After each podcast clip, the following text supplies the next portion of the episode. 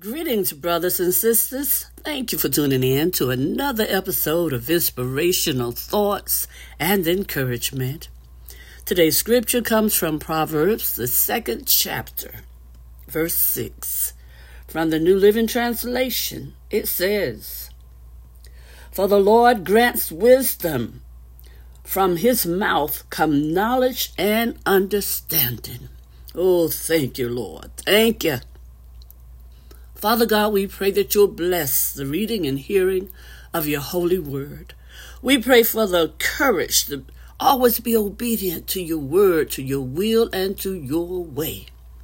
And Lord God, we pray that you'll continually bless us with spiritual insight, wisdom, and understanding as we grow in the knowledge of you, Lord God, as we grow in the knowledge of your love for us, Lord God. This we pray in the precious name of Jesus, your Son our Savior. Amen and amen. Thank you, Lord. Brothers and sisters, know that you can always trust God because He is infinite in wisdom. Amen.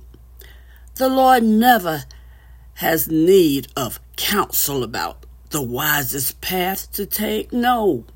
In His unlimited knowledge, he always knows what is in your best interest and acts accordingly. Regardless of what your circumstances look like, God knows how to turn them around for your good. Know that, brothers and sisters. And of course, sometimes we may look at our difficulties and think, Lord, I know you're infinitely wise, but I think you missed something. But, brothers and sisters, in our limited understanding, we simply cannot see things from God's perspective. Amen.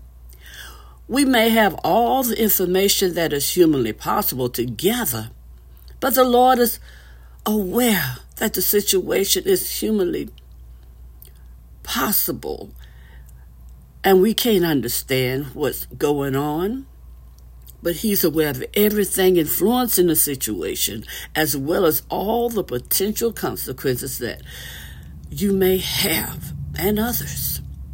He alone understands the totality of every decision, every decision.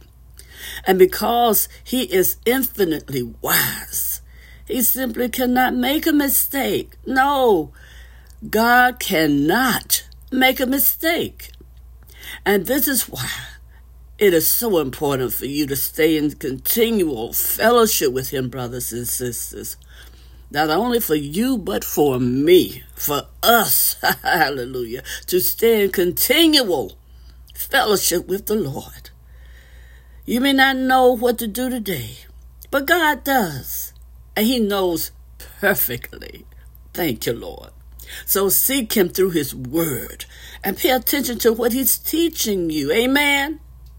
God is faithful and just to lead you in the way you should go. Know that.